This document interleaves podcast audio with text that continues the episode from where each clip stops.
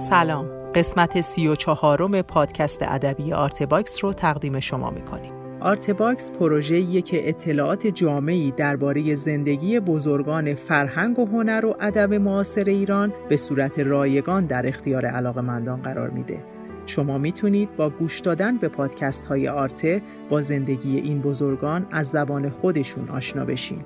اگر دوست داشتید بعد از شنیدن این پادکست به سایت آرتباکس هم سری بزنید آثار هنری، های این هنرمند، گفتگوی تصویری و صدای کامل مصاحبه رو هم به صورت رایگان ببینید و بشنوید. پروژه آرته صرفاً با اتکا به حمایت‌های مالی علاقمندان فرهنگ و هنر پیش میره. اگر مایل هستید در ثبت تاریخ معاصر فرهنگ و هنر ایران سهیم باشید، می‌تونید با حمایت‌های مالی ما رو یاری کنید. لینک هامی باش که در توضیحات این قسمت قرار گرفته راهیه برای کمک به پروژه آرته.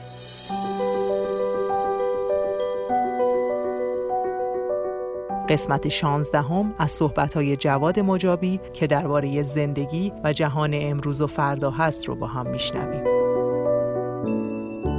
آرته تاریخ شفاهی فرهنگ و هنر و ادب معاصر ایران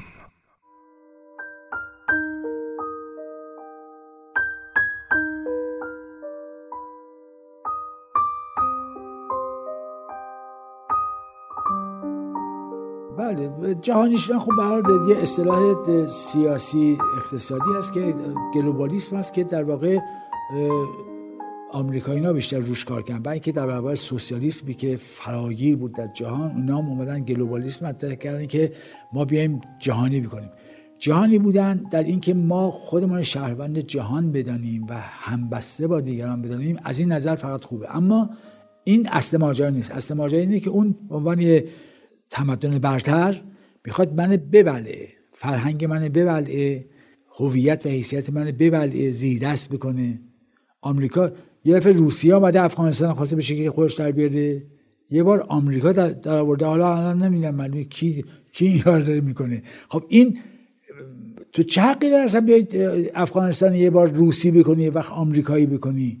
افغانستان مرکز اصلی فرهنگ ایرانه. اصلا اون ایران شهری که ما میگیم تمام آدمای مهمش مال اونجان تو به چی دلیل اون مردم بدبختی که الان دیگه در منتهای ناتوانی خودشان هستن؟ می‌خوای بر اونا ریاست کنی. ما امکان داره بپذیرن این کار توره. خب طالبان واکنش افراطی اون حماقت افراطی اوناست. متاسفانه شکل بیمارگونش هم هست و با یه نوع سباییت و خشونت همراهه.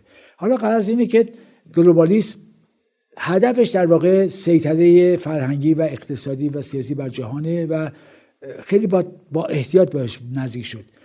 بله ما شهروند جهان شهر هستیم اما جهان شهر سر به زنگاه ملیگرایی خوشی داره و ما اگر به ملیت خودمان وابسته باشیم سرمان بیکلان میمانه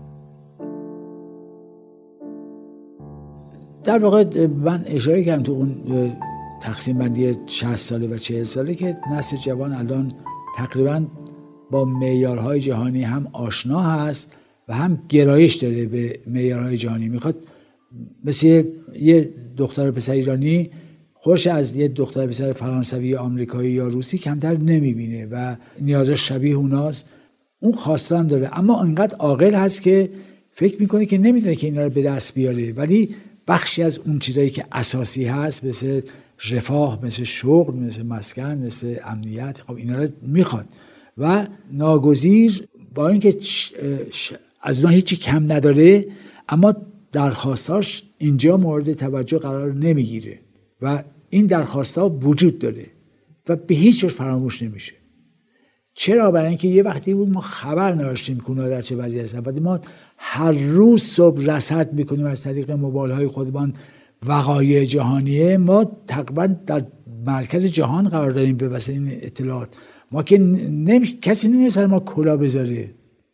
حالا اگر اون کسانی که بایستی این زندگی رو برای اینا آماده کنن به وظیفه خودشون عمل نمی‌کنن اون جوان از خواست خودش امکان نداره که عدول کنه.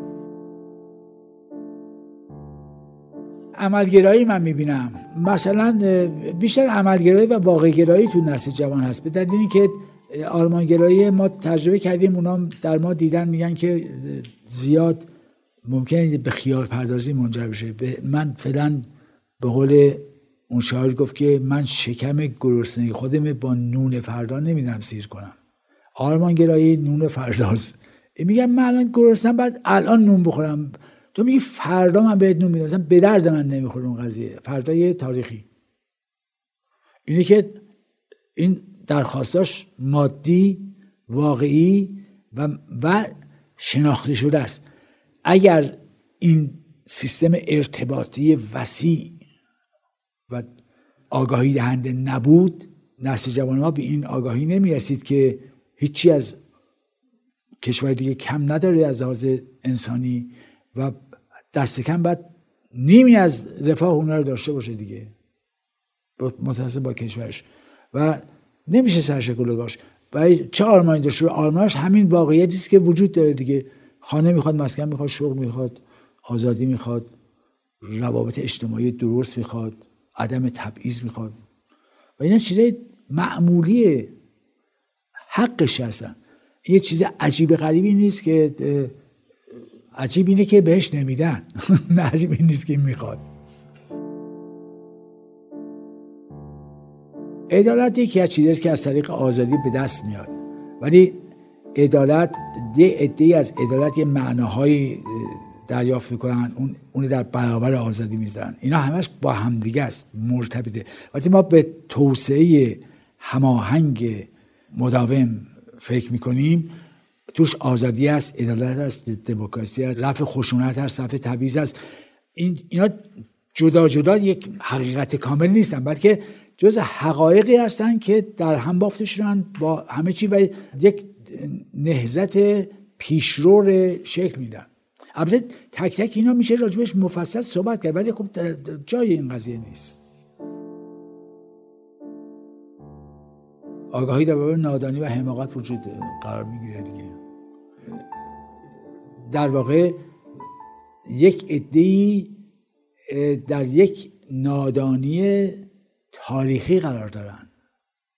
کسی که خودشه در ندانه که کجا هست در چه زمانی هست در چه شرایطی هست و این کشورش در کجای جهان قرار داده با چه روابطی این عملا نسبت به این فضا نادانه دیگه. این نادانی واسه آگاهی میشه برطرف کرد. و اگر کسی سعی نکنه آگاهی به دست بیاره یا اگر آگاهی به دست آورد و باز هم اصرار کرد که در همین وضعیت بد بمانه اون دیگه احمقه دیگه اون نادان نیست.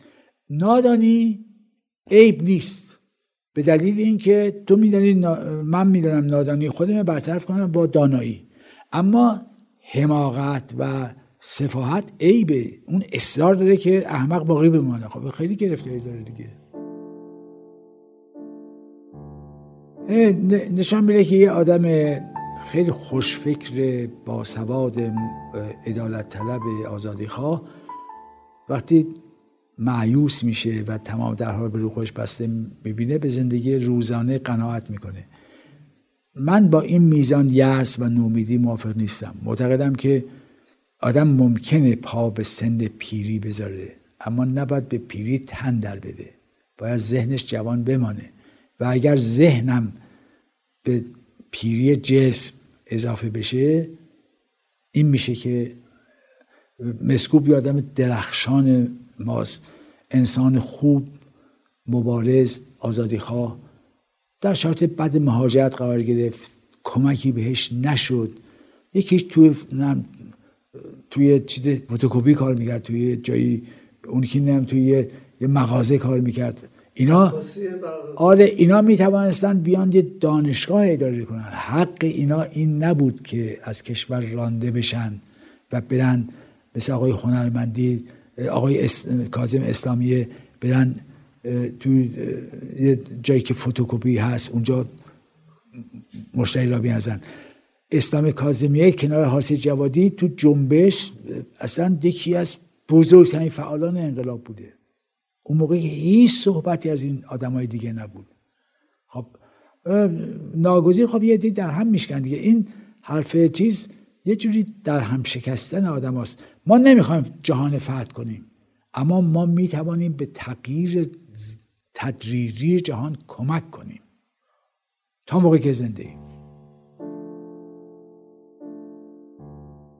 بله خانواده دو تا شکل ممکنه داشته باشه. یه شکل عمودی داره که شکل قدیمی پدر بالا مادر در مرتبه دوم فرزند در محله سوم. این شکل عمودیه این شکل استبدادی قدیمیه این شکل عمودی. یک شکلی که بعدا تمدن بهش شکل افقیه. یعنی پدر مادر و فرزند به طور همتراز در کنار هم دیگه هستن اما اون کسی که از لحاظ اقتصادی و از لحاظ فرهنگی برتر است که لزوما ممکن مادر باشه یا پدر باشه اون باید احترامش حفظ بشه و حرفش شنیده بشه. و بچه تا موقعی که در تحت کفالت اوناست به یه نحوی مطیع اون خانواده باشه. ما به شکل عمودی خانواده معتقد نیستیم. به شکل افقی معتقدیم اما اینی که بچه بیاد زیرا به پدر مادر بزنه اینم قبول نداریم. معتقدیم بچه احترام داره به عنوان یک انسان اما اقتصاد این خانواده یا مادر تعیین می‌کنه یا پدر یا هر دو. تو که هنوز در این اقتصاد سهمی نداری لزوما در امر فرهنگی و اجتماعیش هم باید یک کمی کوتاه بیای دیگه. اینکه که نمیشه تو یه دفعه بدون هیچ سهمی رئیس ما بشی. اینکه فرزند سالاری مرد و بچه رو لوس کردن به سبک آمریکایی این تو خود آمریکا جواب نداد. و الان می‌بینیم مثلا بچه برمیدن مسلسل برمیدن بچه دیگه قطعا می‌کنن این ناشی از اون بیبنده که وجود داره. تربیتی بعد وجود داره یه نظمی یه انضباطی. و این انضباط با خشونت و شدت و تعدیب اینا نیست نه.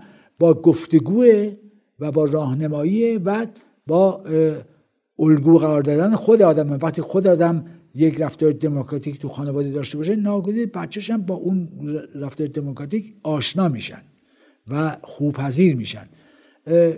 هیچ کس با نصیحت راهی بهش نمیشه.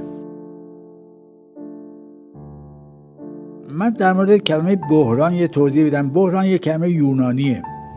اصلا عربی نیست. از کلمه یونانیه و در علم طب بحران به معنای دو, دو نوع بحران داریم. بحران خوب بحران بد. بحران خوب این هست که سلامتی بر مرض غلبه کنه در مزاج انسان. بحران بد اینه که بیماری بر سلامتی آدم غلبه کنه. ما بحران خوب نداشتیم. همواره بحران بد داشتیم. یعنی بیماری بر سلامتی ما غلبه کرده و سلامتی رو در واقع ضعیف کرده و رو به زوال برده. ما حالا مثلا یه وقتی آقای دکتر بهرانی می‌گفت که ما بحران رهبری داریم تو ادبیات. الان یه عده میگن ما بحران سیاسی داریم تو مملکت. اینها همه برمیگرده به ساختار سیاسی کشور. ساختار سیاسی کشور اگر شکل عمودی داشته باشه نه شکل افقی طبیعتا بقیه نهادهایی که یه جوری در این کشور تحت تاثیر نهاد سیاسی هستن از رشدشان متوقف میشه یا به بیراهه میرن. بنابراین بحران وجود داره. حالا بحران چیزی نیست که فقط خاص یک کشور یا یه منطقه باشه.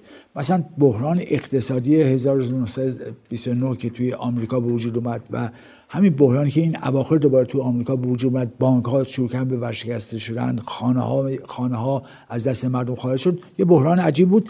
ولی اون نهاد سیاسی خودش به سرعت با نهاد اقتصادی و نهاد اجتماعی هماهنگ کرد. مردم هم حمایت کردن. این بحران بعد دو سه سال از سر گذراندن. بحرانی که فقط تو آمریکا نه بلکه تو اروپا بود و تو انگلیس چه قوقایی به پا کرد یا جاهای دیگه. بنابراین بحران ماجرا این نیست که حل شدنی نیست. اما تداوم بحران و استمرار بحران در طول پنجاه سال است که گرفتاری داره. البته سیاست ظاهر قضیه است. اقتصاد است که اهمیت فراوان داره. یعنی اقتصاد کشور اگر درست بشه ناگزیر روی سیستم سیاسی تاثیر می‌ذاره. یعنی اگر نشه مثلا دزدی و قارت و چپاول تو اقتصاد راه پیدا نکنه بعد من تو بخش سیاسی هم آدم های راندخار رو نمی‌دونم رشوهگیر و اینا نمی‌توانند استفاده کنن بنابراین ترکیب متوازن نهاد سیاسی و نهاد اقتصادی در یک کشور به توسعه هماهنگ منجر میشه. توسعه در کشور باید هماهنگ باشه. نمی‌توانه یک بخشی از کشور توسعه پیدا کنه یه بخش دیگرش متوقف بشه. بنابراین مسئله توسعه پایدار و هماهنگ نکته بسیار مهمیه تو بدن آدم هم همینجوره. اگر باید تمام سلول ها به تناسب هم رشد کنن. یکی از اینا اگر به طور نامتناسب رشد کنه میشه سرطان دیگه. و سرطان عینا توی خود جامعه هم این اتفاق خواهد افتاد. در دنیا این اصل مورد قبول قرار گرفته که توسعه هماهنگ باید باشه و خیلی دشواره که شما بتوانید همه چیز با همدیگه به صورت هماهنگ پیش ببرید. ولی باید این کار بکنید. مثلا تو سینما شما نمی‌دید که مثلا تهیه کننده ها قوی بشن یا کارگران ها قوی بشن یا سناریست ها قوی بشن یا بازیگر ها قوی بشن. فقط فقط اونا قوی بشن کار انجام بشه بعد همه اینا با همدیگه توسعه هماهنگ داشته باشن و توسعه و پایدار باشن. پایدار به معنی که موقتی نباشه. شما توسعه هماهنگ داشته باشی اگر موقتی باشه بازم گرفته بیرون بعد پایدار باشه. برای پایداری شما متفکرین متخصصین باید بیان و کار بکنن.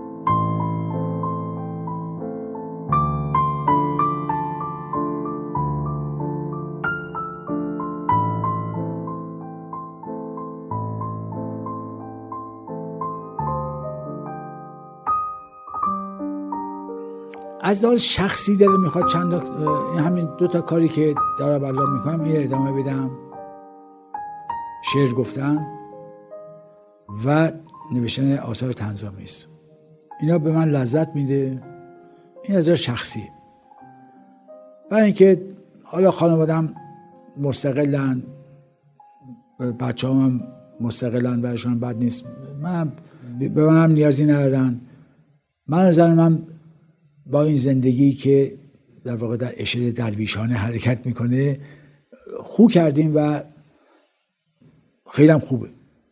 هیچ گله ای از لحاظ اجتماعی بسیار متاسفم برای اینکه اتفاقاتی در جامعه من میفته که بیم جنگ داخلی است بیم تجزیه کشور هست بیم جنگ های مسخره هست که تحمیل میشه بر کشور ما و ناکارآمدی حکومت ها این دغدغه من هست و از یه سو هم هر روز با خوشحالی کوچکترین خبری که راجع به اینکه مردم ملت ما یه دختر یه پسر آمده یه کاری کرده.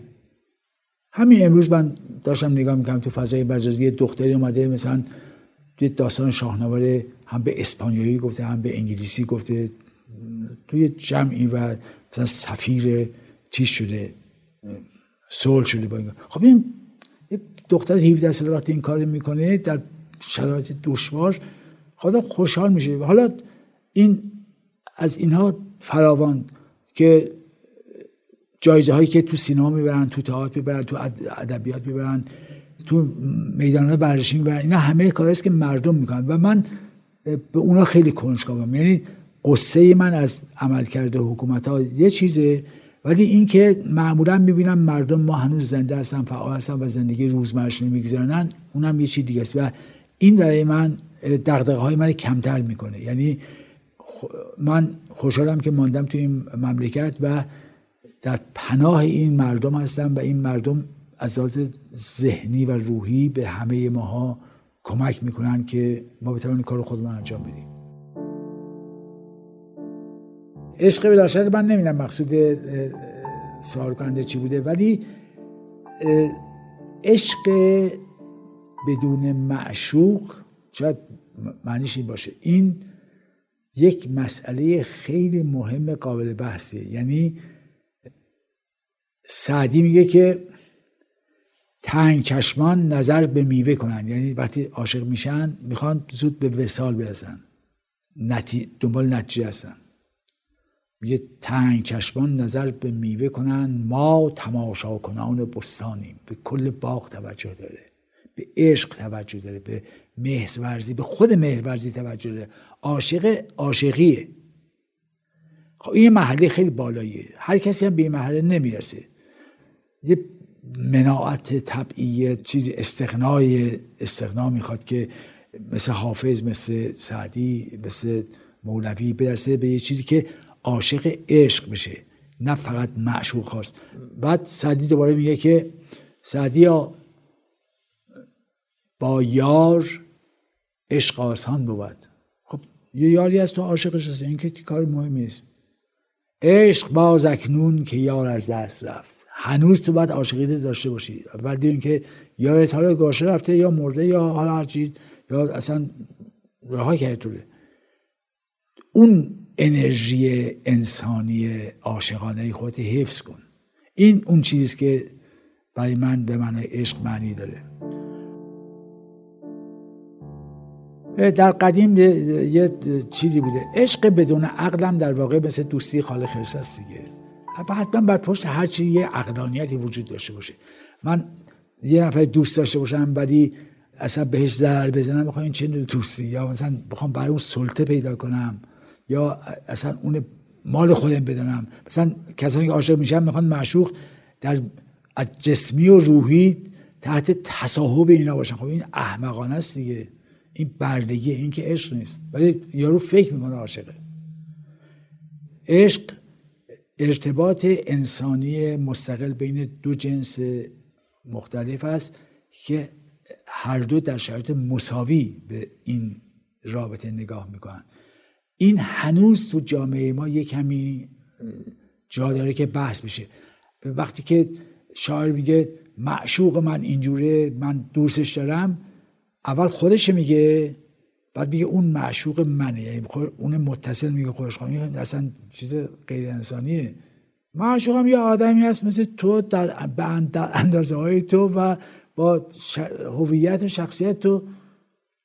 جفتی به هم دیگه ارتباطی دارید. اینکه اون معشوق منه یعنی چی مثلا؟ مگه اون ملک مغازه است؟ چیه؟ این این تلقی عوض باید بشه. هنوز تو شعر ما و تو ادبیات ما این قضایا عوض نشده. حقیقت حقیقت همون زیباییه. در واقع هیچ حقیقتی نیست که زیبا نباشه. مثلا بخشش. یه حقیقت یه زیبایی هم هست. ولی همین بخشش اگر شما زیباییش از بین ببرید یعنی یه کرمی به کسی می‌کنید بعد تبلیغات کنید و آگهی هم بدید ما این دیگه اون زیبایی از بین میره. اون حقیقت به ضد خودش تبدیل میشه. درست موقعی کرم شما اهمیت داره که شما پنهانی اون کمکی بکنی و هیچ جا ازش صحبت نکنی و اینو خود وظیفه خودت بدانی و بعدم فراموش کنی و توقع نداشته باشی. خب این یه شرایطی داره دیگه. و زیبایی گاهی به این چیزها منجر میشه. فقط زیبایی به معنی زیبا و خوشگل و اینا نیست بلکه زیبایی یعنی یک نوع تناسب و اعتدال و یک نوع هماهنگی عالی توی ذهن آدمی زاد اگر کسی جواب داد که مرگ چیه من به راحتی به زندگی که زندگی چیه پاسخ خواهم داد. زندگی اون چیزی که ما زندگی می‌کنیم و تا موقعی که ما زنده هستیم و زندگی می‌کنیم زندگی مهمترین چیزی که ما داده شده. البته آن رمالوی جمله داره میگه که زندگی هیچ ارزشی ندارد اما هیچ چیز هم ارزش زندگی را ندارد. منم به این قضیه معتقدم که زندگی ما بین تولد و مرگ ما امتداد داره. ما باید بین این از به خود زندگی اهمیت بدیم. شغل و ثروت و قدرت و ثروت و اینا اینا همه چیز اضافه شده بر این قضیه. همونجور که یه درخت رشد می‌کنه و بعد پیر میشه یه آهو متولد میشه بزرگ میشه چیز جفتجویی می‌کنه بعد میمیره.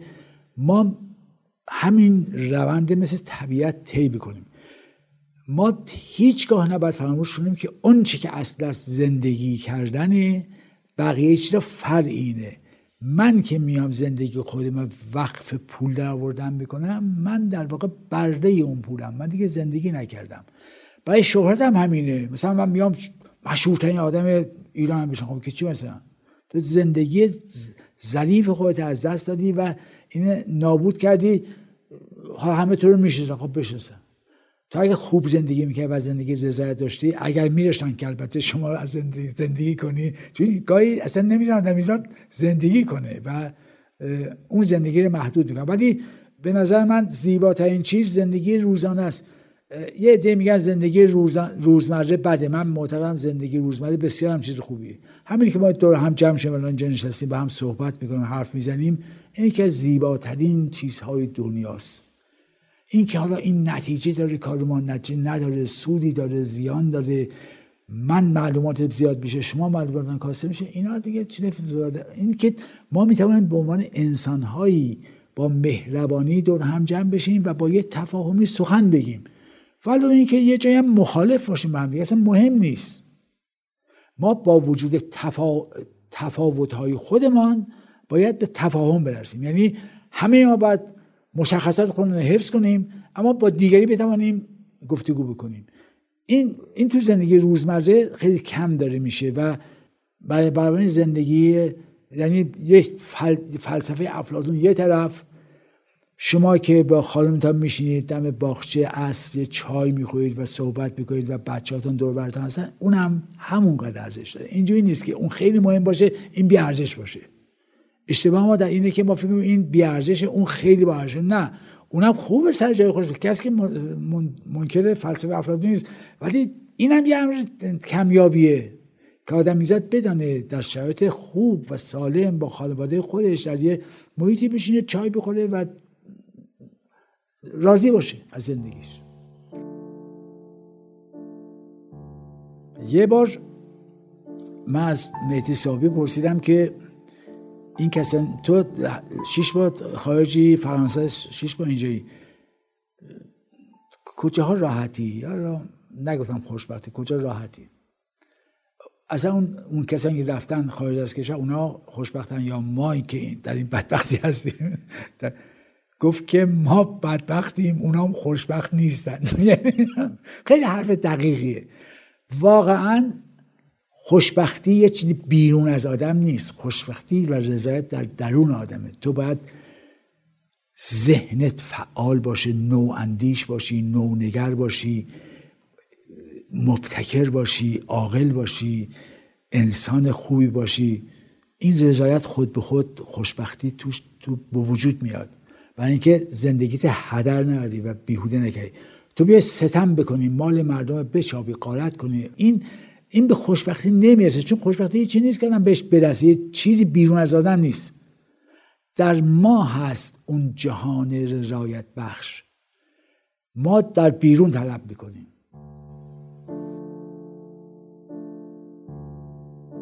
حماقت های بشری که تمامی نداره. بشر میدانه که نباید این میزان سباییت و خشونت و ستم چیز کنه ولی ادامه میده.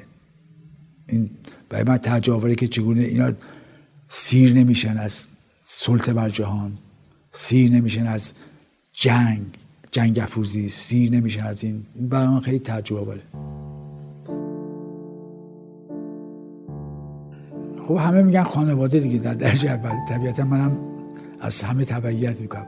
خانواده به من خیلی نزدیکم به نه به دلیل اینکه خانواده ما یه خانواده هستیم. به اینکه ما با هم هم فکر هستیم.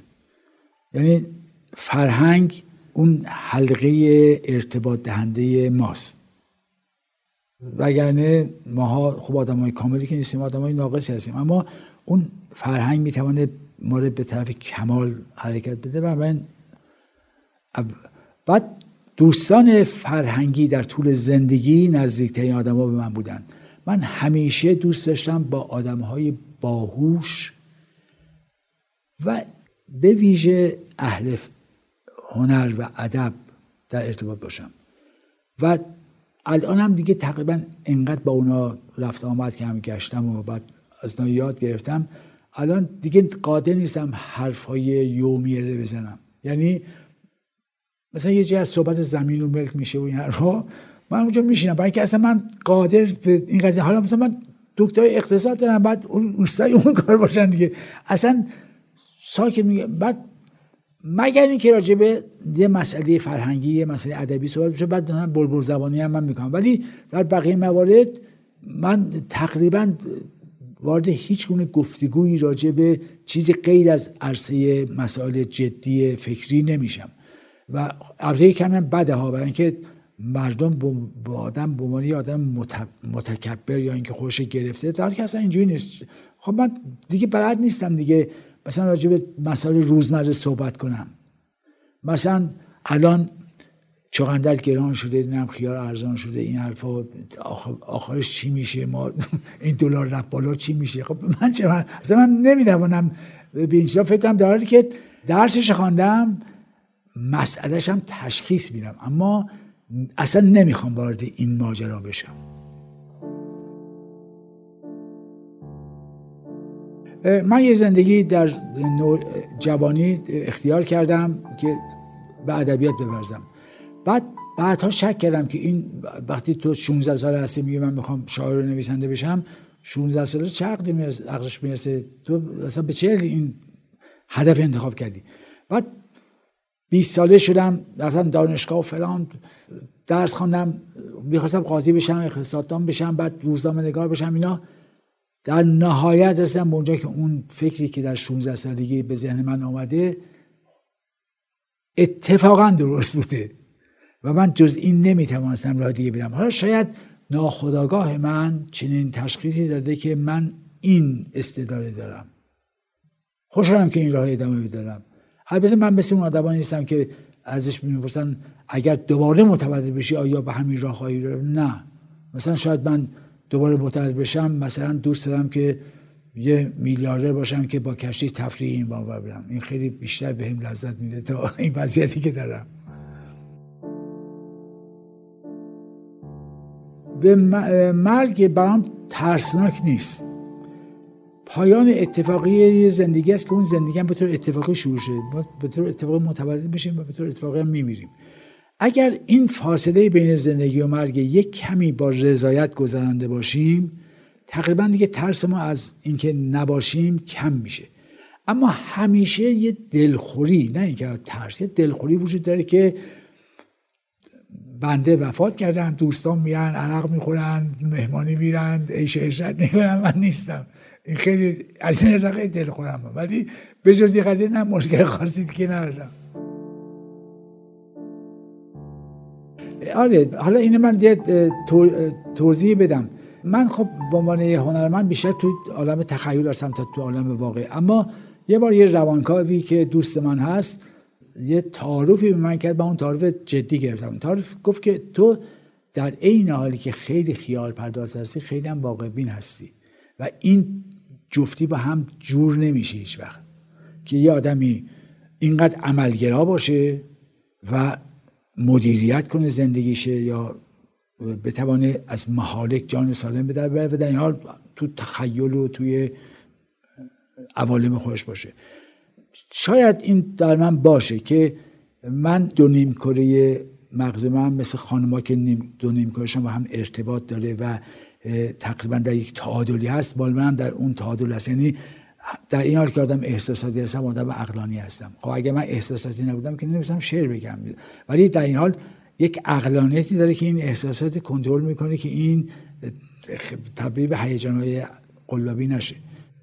همیشه پشت تمام ایدئال های من یه مدار عقلانی است و این ترکیب این دوتا با هم دیگه ایجاد خوشایندی حالت خوشایندی در من می‌کنه. این شانس داشتم که هر چی دلم خواسته نوشتم. خیلی نوشتم. یعنی مثلا من هزارها صفحه چیزی نوشتم که بخش از نه چاپ کردم. چون من نزدیک 60 سال دارم همینجور می نویسم دیگه. و جز این کار دیگه نمی کنم و تقریبا راجع به بسیار از این مطالبی که در خدمتتان صحبت کردیم مثلا من مقاله نوشتم یادداشت نوشتم توضیح دادم تحلیل دادم سوال کردم. برای خیلی هم جواب ندارم. برای چیزی هم جواب دارم؟ برای چه مسئله برام هست؟ هنوز دارم راجبش فکر می‌کنم. و معتقدم که ما باید اسناد و مدارکی از خودمان به جا بذاریم برای که به دیگری کمک کنه اون یه ذره بهتر از ما زندگی کنه. نه. شاید اگر در 15 سالگی یه نفر من می‌برد میداشت تو فرانسه. من الان در خدمت شما نبودم. ولی من تقریبا از نیمه عمر که گذشت انقدر به این آفتاب به این هوا به این مردم به این فرهنگ به این چیزا وابسته شدم که هیچ جای دیگه نمی‌تونم باشم. خب گاهی شده که من شیش ماه لندن پلوی دختر ماندم. در تمام اون شیش ماه نه اینکه حالا بیتابی کنم برای وطن از این حرفای سوزداک نه. اما همیشه فکر کردم که چقدر تو خانه خودم راحتم در ایران. و این خانه همیشه مورد حجومه ولی با این همه من فکر می‌کنم که ارزش داره که من نفس مردم رو حس کنم. و این یه امر نامرئیه که حمایت می‌کنه از آدم. من تقریبا به همشم میگم دنبال این کار نرید. این یه کار دشواریه. اونایی که گوش میدن که خب سعادتمند میشن ولی اونایی که گوش نمیدن میرن. ببینید این باید شما جنون این کار داشته باشید یا ناگزیر از این کار باشید. و نمیشه با به خاطر شهرت یا ثروت یا موفقیت تو بیای تو ادبیات تو شعر. یک کار مثلا شما 50 سال شعر میگی ممکن کار چاپ نشه چاپ بشه بخوانن نخوانن بخوانن نفهمن بفهمن تازه به شیرت بخوره که چی مثلا. تو اگر اون کار دوست داری انجام میدی و بعد ناگزیر از گفتن و نوشتن باشی. من به جوانی مثلا من الان نزدیک 16 هزار یا بیشتر اصلا تو ایران شعر کتاب شعر دارن. کتاب داستان دارن. اینا توشان 20 نفر میمانن. بقیه از این علک میفتن پایین. من میگم اون که از علک میفته پایین چه حالی داره؟ آیا نمیگه من زندگیم تباه شده؟ آیا نمیگه من چرا این کاری کردم؟ حتما می‌پرسه میگه. و من برای اونا نگرانم.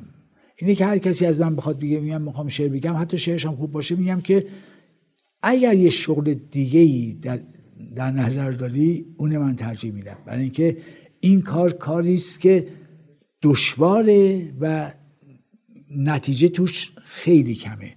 یعنی شما وقتی می‌خواد پزشک بشید میرید درس بخونید پزشک میشید. ولی شما نمیاد تصمیم بگیری شاعر بشی و شاعر بشی. اصلا امکان نداره. بعد قریحه داشته باشی بعد یه عمر کار کنید تا وقتی قریحه داشتی و یه عمرم زحمت کشی ممکن اصلا به حساب نیاد مثلا دیگه هیچ چی از حالا از زهیر معیری بازم صحبت میشه ولی مثلا از آقای معیر ثابتی از فرخ مثلا چیز کی صحبت می‌کنه؟ در که اونم شاعرن دیگه. اونم همینقدر زحمت کشیدن همینقدر عاشق بودن. اما خب نتوانستن میان دیگه. مولوی وقتی این خیلی قشنگ میگه میگه صد هزاران بینوا پامال گشت تا یکی چون احمد غزال گشت. یه نفر احمد غزالی میشه اون صد هزار نفر نزدیک احمد غزالی ولی هیچی نمیشن. به حساب نمیان. من همیشه نگرانم برای اینه که توصیه نمی‌کنم میگم که ببین اینکه اون احمد غزالی شده و بقیه نشدن این به این سادگی نیست چیز پیچیده ایه و بهتره که دنبال کاری آبرومند باشد خیلی ممنون که وقت گذاشتید و پادکست ما رو شنیدید. در اینجا این مجموعه 16 قسمتی به پایان می‌رسه. در قسمت بعد با زنده یاد بهرام مقدادی همراه میشیم. تهیه کننده پروژه فخردین انبار تولید پادکست زهرا بلدی و پرهام وفایی. همکاران این قسمت حسین سلامت، پرهام وفایی و حسین راستی. متن خلاصه پادکست شکیبا شخصیان.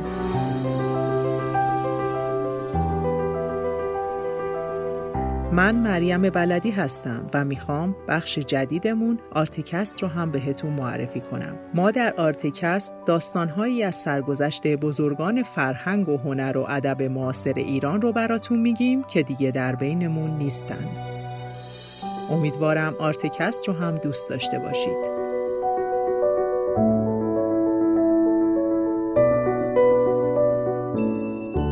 وبسایت ما artebox.ir.